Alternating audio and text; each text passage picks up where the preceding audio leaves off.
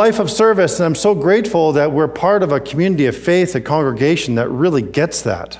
Uh, I think historically, and Christy and I have been here coming up nine years, we've seen this community serve, and especially serve one another. It's a huge value in this community of faith, and I so deeply appreciate it.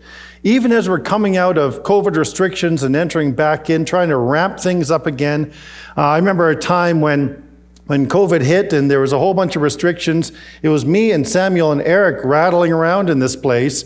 Everybody had to be at home, and it was a little lonely for a time there. Uh, we had kind of the run of the building, and that was not a good thing. We end up leaving stuff all over the place, and one day we said, "Hey, we got to clean this mess up before people get back here." I won't say what we left around, but we had a bit of a party. No, we didn't have a party, but it's so good to see people coming back and stepping up and serving again.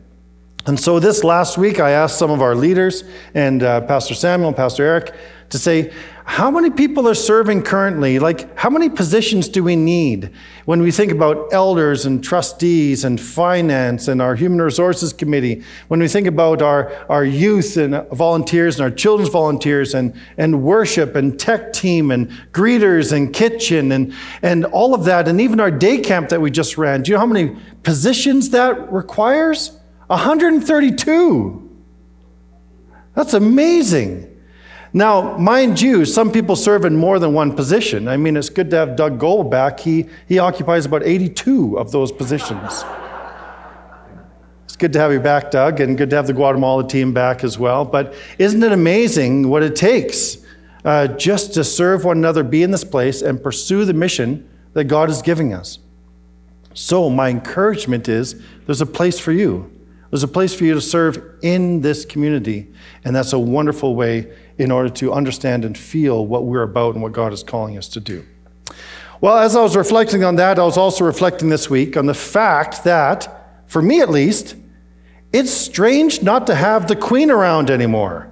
Queen Elizabeth, she's gone. It's so strange, kind of surreal as I've been thinking about it. It's, it's not that I saw her on a regular basis. I mean, it's not like I waved to her heading to the office on, you know, weekday mornings or anything like that, but she, for better or for worse, she was part of the fabric of our lives, part of the fabric of the world for a very long time, wasn't she? It was interesting that one thing that was noted in her passing was that she lived a life of service, which is really a commendable thing. While life of service happens to be one of the core values here at Bonavista Baptist Church. And so today we're going to talk about what it means to live a life of service, even if you don't have a thousand servants to help you. So uh, we're not the queen, but we do have to live a life of service. So, our mission here, and especially if you're new or just getting familiar with Bonavista Baptist Church, our mission is this to invite, equip, and encourage people to be fully devoted followers of Jesus. That's what it's all about. And that's not terribly unique, is it? I mean, as we think about other churches that we might attend and know about, they all have a statement that's kind of similar. And that's a good thing because the statement is really just a reflection, an echo of what Jesus gave to the church to make disciples. And we do that, we want to make disciples of Jesus because we really believe that Jesus is the way, the truth, and the life. And we believe that if we actually lived that out, that this world, that our families, that our communities would be better for it. And so that's our goal, that's our mission.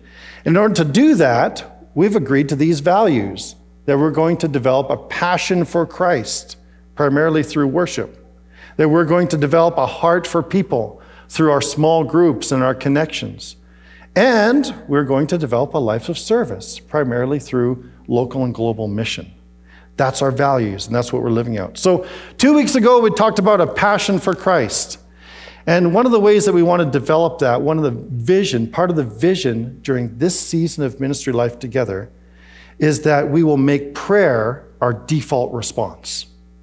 That we're going to make prayer our default response. So, if we're celebrating, if we've got something to celebrate, let's pray. If we're in crisis and we don't know what to do, let's pray. So instead of making prayer our last resort response, as a community and as individuals, we want to make prayer our default response, our first response when things come our way. And we're doing that because we want to develop a passion for Christ. You see, when we pray, we acknowledge, first of all, that we either need help or we owe gratitude. And when we pray, we acknowledge that Jesus is near and can help us or receive our gratitude. And so we develop a passion for Christ through prayer. Our second uh, value that we talked about last week is a heart for people. In a heart for people, we want to create a space where everyone is known. Now, this can be this can be very risky. Now, some people just love to be known. They're extroverts, right? Uh, you're going to know them whether you want to or not. They're just in the room and they're going to let you know all about it. There's others that are a little bit more introverted, and they would rather, even in a group like this, uh, just jet right out of here after the service. I understand that. And so we have to create a space where, where people are ready to be known at their own pace and in their own time and in their own way. But the idea is this even looking around today, it's impossible for us to know everyone, but it is possible for us to create a space where everyone is known. That's the difference. And we want to do that as we create safe places to share our stories so that this can be a place where we are known by someone. That's so important, especially as we come out of COVID restrictions and isolation and hiding behind our laptops and our devices. And as we begin to come out and actually interact with real people in the real world, we want to create a safe space where people can be known for who they are and be accepted because of that. So, those are things that we're working toward. That's part of the vision. So, what does it look like to embody a life of service? This third value uh, that we have today. Well, Jesus said this in Matthew chapter 20 For even the Son of Man came not to be served, but to serve others and give his life as a ransom for many. That's at the heart of Jesus. Serving others is at the heart of Jesus. If we want to be like Jesus, we need to learn to serve. He came as the Son of God. He came as God in the flesh, the King of kings and Lord of lords. And what did he say? I'm not here to be served. I'm here to serve others. And that's the model that we have in Jesus. In fact, Jesus talked a lot about power. As you read through the Gospels, try and pick that out, try and note it. Jesus talked a lot about power and what we're meant to do if we have power. And all of us, this might be news to some of you because you don't always feel very powerful, all of us have power. And what Jesus says is that if we have power, we need to use it to serve others. That's how what we're meant to do with power. The disciples didn't get this very well. They were a little bit dense, which I love the fact that disciples in the New Testament and the Gospels are a little bit dense because that's how I feel when it comes to following Jesus sometimes. They didn't get it. At one point, in fact, they sent their mummy to try and negotiate seats of power with Jesus. And the mummy went and said, Hey, when you come into your kingdom, can one of my sons sit on the, the right and the other sit on the left? They totally didn't get what Jesus was doing with power. And I think this is true of us as individuals, but also the church historically has done awful things with power. In fact, when the church is in power, we tend to do destructive things. We tend to do oppressive things. We actually just came through, as many of you know, of course, Friday and the Truth and Reconciliation, a day set aside to remember that. And we think about the residential school system and a time in Canadian history when the church was given certain power. And what did the church do with it? We used it to oppress others. What would have happened if the church took the gospel seriously and used that power to serve the indigenous community around us? I think the story would be very different as we're sitting here today. We always have to keep that in mind when we have power, whether it's in leadership in the church, whether it's in leadership in our family, in our communities, with our children, that we learn to serve others with the power we have. That's what Jesus taught. And if you don't like it, talk to him. Um, I didn't make this up. Galatians chapter 5 uh, shows us that the early church began to understand this. It's a different way of living in the world, isn't it? Galatians 5 says this For you have been called to live in freedom, my brothers and sisters. What a great verse. People love to talk about freedom today, don't they? You may take our lives, but you'll never take our freedom if you've watched Braveheart. Um, but today, when we use the word freedom, I think sometimes what we're yelling is anarchy. Do what we want and live our lives as we please. That's not a biblical concept of freedom. Freedom is another form of power, isn't it? And this is what it says in Galatians 5 For you've been called to live in freedom, but don't use your freedom to satisfy your own cravings. Use your freedom to serve one another in love. What does it look like to use our freedom to serve others and to serve others in love? That's what we're called to as we talk about a life of service. This is not easy, this is difficult, and it's something that we're called to if we want to be like Jesus. Life of service modeled by Jesus, and it's essential to learn if we're going to be like him. That's what we're called to do together as individuals, but also as a community here at Bonavista Baptist. Well, today we're turning again to the book of Hebrews, and Hebrews explores how Jesus is greater than the old covenant and all the things in it. And it's because Jesus is not the shadow, Jesus is the real thing. And so Hebrews really expounds on that. But Hebrews also shows that Jesus used this idea of being greater than in order to serve. In fact, in order to give his life for others. And that's part of the, the book of Hebrews. So let's turn to Hebrews chapter 13. And this is right at the end, a typical uh, ancient letter writing style. At the very end, you put your greetings, you put final exhortations, uh, you put a few other, you know, last minute jabs at people, uh, whatever you need to get in in the last few moments. But uh, you also give some practical advice. And this is what happens in Hebrews 13. And what I love about the passage we're about to read is it gives us a great description of the servant community. It gives us a great description of the characteristics of a healthy church. And so listen as we read this Hebrews 13, verse 1. Keep on loving each other as brothers and sisters. Don't forget to show hospitality to strangers, for some who have done this have entertained angels without realizing it. Remember those in prison as if you were there yourself. Remember also those being mistreated, as if you felt their pain in your own bodies. Give honor to marriage and remain faithful to one another in marriage. God will surely judge people who are immoral and those who commit adultery. Don't love money. Be satisfied with what you have, for God said, I will never fail you, I will never abandon you. So we can say with confidence, The Lord is my helper, so I'll have no fear. What can mere people do to me? Remember your leaders who taught you the word of God. Think of all the good that has come from their lives and follow the example of their faith. What an amazing description, isn't it? Isn't it an incredible description of what to look for in a healthy church?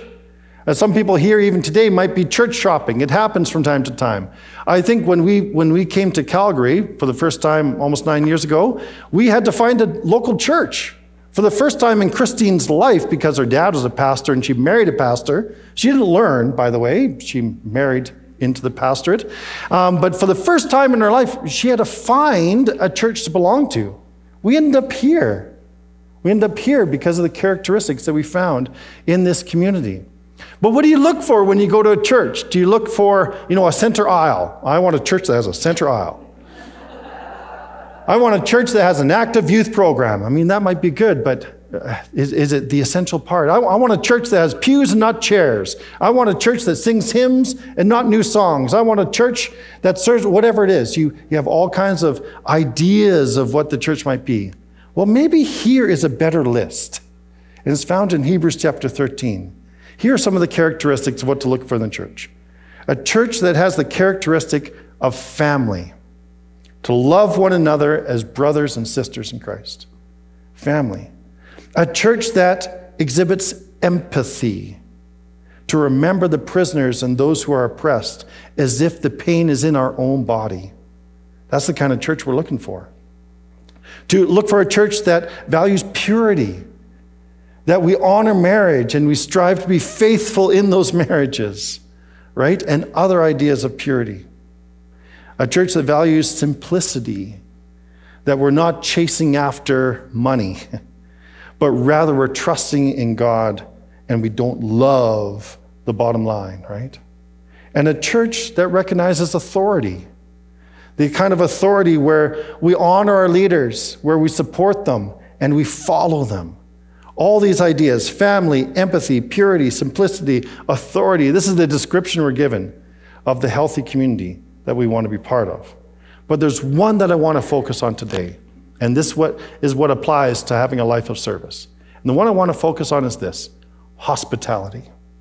That the community that we're looking for and the community that we want to foster is a community that values hospitality. This is what the verse says Don't forget to show hospitality to strangers, for some who have done this have entertained angels without realizing it.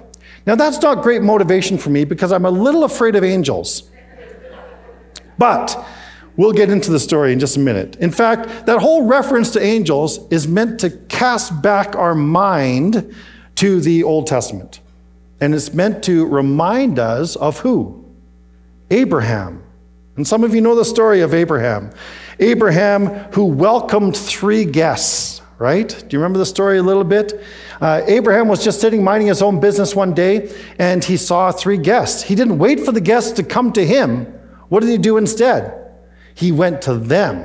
And at great cost to himself, he sacrificed an animal and he offered them a full meal. I mean, it wasn't like he just went through McDonald's drive through and gave them something to eat. I mean, this would take a whole day. This was a major effort. And these were strangers. He had no idea who they were. And as he welcomes them in, he begins to realize they're more than just mere mortals. In fact, at least a couple of them are angels. The third one might have been uh, a pre incarnate experience of the Son of God. I mean, this was pretty significant as Abraham welcomes these people into his house. We also know, if we follow through the story, that it's a very different story when two of those visitors go down to a city called Sodom, isn't it? And so we have this juxtaposition, we have this comparison between Abraham, who offers impeccable hospitality to the strangers, and Sodom, well, didn't. Right?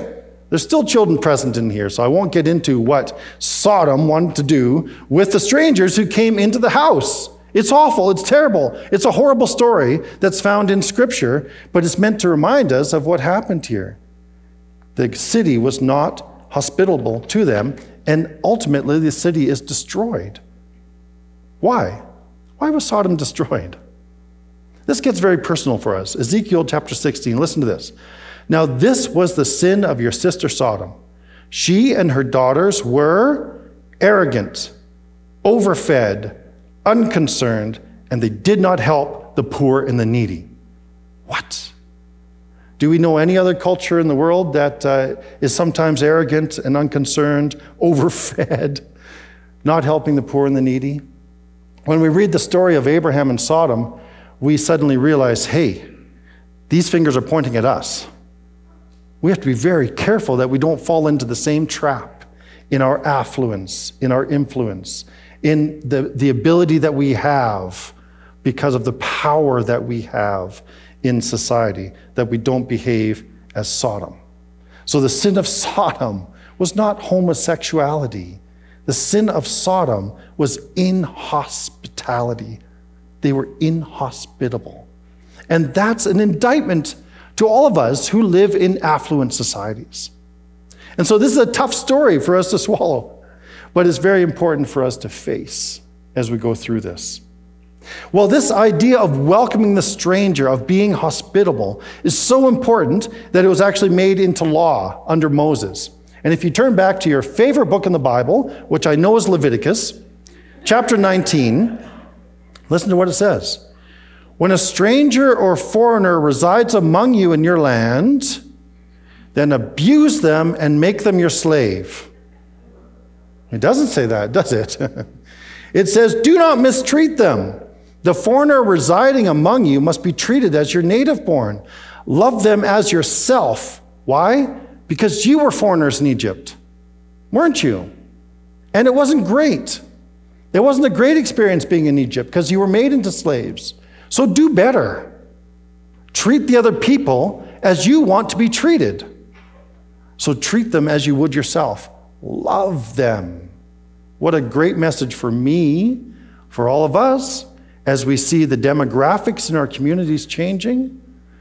How do we treat those who are classified as stranger or foreigner or different from us, right? There's a very clear mandate in Scripture. It's unmistakable. We are to act in hospitality. So, the story of Abraham, the law of Moses, and the language in this verse in Hebrews all drives home one key point of hospitality. Because when we hear hospitality, we think of, I don't know, going to the Banff Springs Hotel because it's part of the hospitality industry or something like that. But that's not the biblical understanding of hospitality. The key point in all these things I've been sharing is this hospitality has to do with strangers, with people we don't yet know. That's the core of hospitality. Fellowship is one thing. Fellowship is when we enjoy the company of one another, when we love one another as brothers and sisters in Christ. That's important. But there's another dimension to serving others, and that's the dimension of loving the stranger. The word hospitality in Greek is made up of two words kind of mushed together philoxenia. And philo is a word that's used for love, xenia is a, use, a word that's used for stranger. It's not stranger love. That's not the idea. It's the love of the stranger, is the idea of hospitality, literally meaning the love of the stranger. We use a word today, fairly commonly, xenophobia, which means that we have an unrealistic uh, fear of the stranger. Well, this is the antidote to it. It's philoxenia, hospitality, the love of the stranger, the love for those who are different from us. Now, I've shared this story before, and I'm going to share it again because every time I think of hospitality, I think of my mom. Some of you know what's coming a little bit, but my mom, who's not doing great these days, and you can pray for her as she struggles with some failing health, uh, but my mom in her day, she was the epitome of hospitality. One day, uh, she was driving through the Okanagan in our Chevy Nova, which I wish we still had. And uh, she was driving through in the Nova, and she loved that car uh, because it had a small block V8 in it, and she could blow people away at the stoplights. I'm not kidding you, she had a lead foot. Um, but as she was going, she saw a hitchhiker. And as was her habit, she picked him up. Now, I'm not advocating for this or recommending it to you, but this is what my mom did, drove my dad crazy. It just happened that this particular hitchhiker was Scottish. Uh, from Glasgow, my mom, my dad, brothers, all from Glasgow. And so that, I guess, made it okay. and so God talking to him and realized that he was in uh, the Okanagan area for the whole summer. But also realized that he had three buddies down the road from him who were also hitchhiking. So what did my mom do? All four of them she picked up. And didn't just drop them off at the destination, she brought them home. Now, we already have five boys in the house. What's another four? I mean, bring it, right? And they didn't just stay for dinner, they stayed for the summer. okay, so, but during that time, of course, because you don't get to come into my mom's car or into her house without hearing about Jesus. And two of them became followers of Jesus during that time. And she's still in touch with them today, 45 years later. She still writes to them, she still prays for them. She even talked to one on the phone just the other week. That's what I have in mind when I hear this story of hospitality, of making room for the stranger. Now, I'm not suggesting, please hear me clearly, don't go out looking for hitchhikers today. Uh, we live in a different time, perhaps, and even back then, it wasn't always advisable, right? But it's, it's the spirit of the thing. This is what we're getting at. Just as my mom made room in her car and in our house for strangers, so we are called to show hospitality when we make room in our lives for the other. When we make room in our lives for someone who is other from us. That's how we show hospitality. And it's costly and it's risky, and we are called to do it both individually and together, to make room. So, hospitality is not about serving up a nice meal and having some friends over for a visit. That's wonderful. Keep doing that. Do that a lot. That's great. But hospitality takes serving others to a whole new level. Hospitality is about serving the stranger, about making room in our lives for those who look different, think differently, live differently from us. It's about creating space in our lives, in our language, in our systems, in our structures for those who are other. That's hard. That's hard as a congregation, as a church. It's hard individually too. I believe it's what we're called to do. Do you know that the current uh, metro population of Calgary is pegged now at 1.6 million people? That's the current sort of metro population, so a little bit of the surrounding area. 1.6 million people. Now, I know Eric McComish has been here since birth, and some of you have, but even he doesn't know 1.6 million people. And some of you know a lot more than I do and that Christine does because we're fairly new to Calgary still. At least it feels that way. But here's the good news there's a lot of strangers out there to love. There's a lot of strangers to love. I mean, we can view that in different ways. We can view that as terrifying. We can view that as, oh no, I need to move somewhere where it's quieter and where I know everybody. Or we can view it as, God has placed us in this city for a reason and we've got a lot of strangers to love. What a wonderful opportunity that we have in this place. So, if we're going to live a life of service, then we need to practice hospitality. We need to love the strangers in our own city, even in our own communities. That's a challenge for us, but it's part of the gospel that we need to live out. And I think we're already doing this in many ways. I, we're welcoming other churches into this space. I think that's an act of hospitality, isn't it? There's four churches meeting in this building throughout the week, and it can be a little chaotic. It can sometimes be frustrating. It uh, has additional wear and tear on the staff and ministry leaders and on the building. It's the right thing to do because we're offering this as an act of hospitality, welcoming people in. I think of our connection with the mustard seed, or the Calgary Pregnancy Care Center, or our refugee response, or brown bagging for Calgary kids. In all these ways, we are helping strangers, people that we may never meet, people that certainly can't pay us back. This is the way that we are serving the community, but I think we still need to do more. And so, part of the vision for a life of service is this that we together will seek the well being of this city. In fact, that we will seek the well being of our own neighborhood, that we will look for ways to serve. And it's not just a one and done, it's a constant attitude of offering hospitality to the strangers who are walking around us all the time. May God give us insight and wisdom and clarity in how to do that well. Well, Queen Elizabeth, let's get back to her since I started uh, with the Queen. Uh, her speech on her 21st birthday, April 21, 1947, was broadcast on the radio from Cape Town, South Africa. Some of you know this and maybe can even hear her accent in her voice. I won't try and mimic it. Here we go. She said, I declare before you all that my whole life, whether it be long or short, shall be devoted to your service and the service of our great imperial family to which we all belong. Well, some people belong, not all, but that was her heart of service, wasn't it? I think it is good to treat our friends and family well. But a true life of service is when we remember to treat the stranger with love. Let's pray together. Father, in many ways, it's easy for us to say these words, to read the words, to even sing the words. But Father, we want to be people who live the words. We need your help. We need your help to overcome some of the fear and anxiety that we have about people who are other.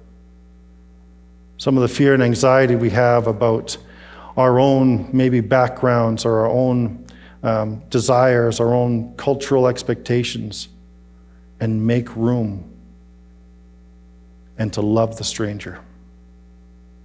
Father, we recognize there's a risk in this, and yet it is the way of Jesus. So give us wisdom and help us to do it well. But, Father, there's also such an excitement in this, such a possibility that all around us are people who have needs that we can meet with the hope of the gospel of Jesus Christ.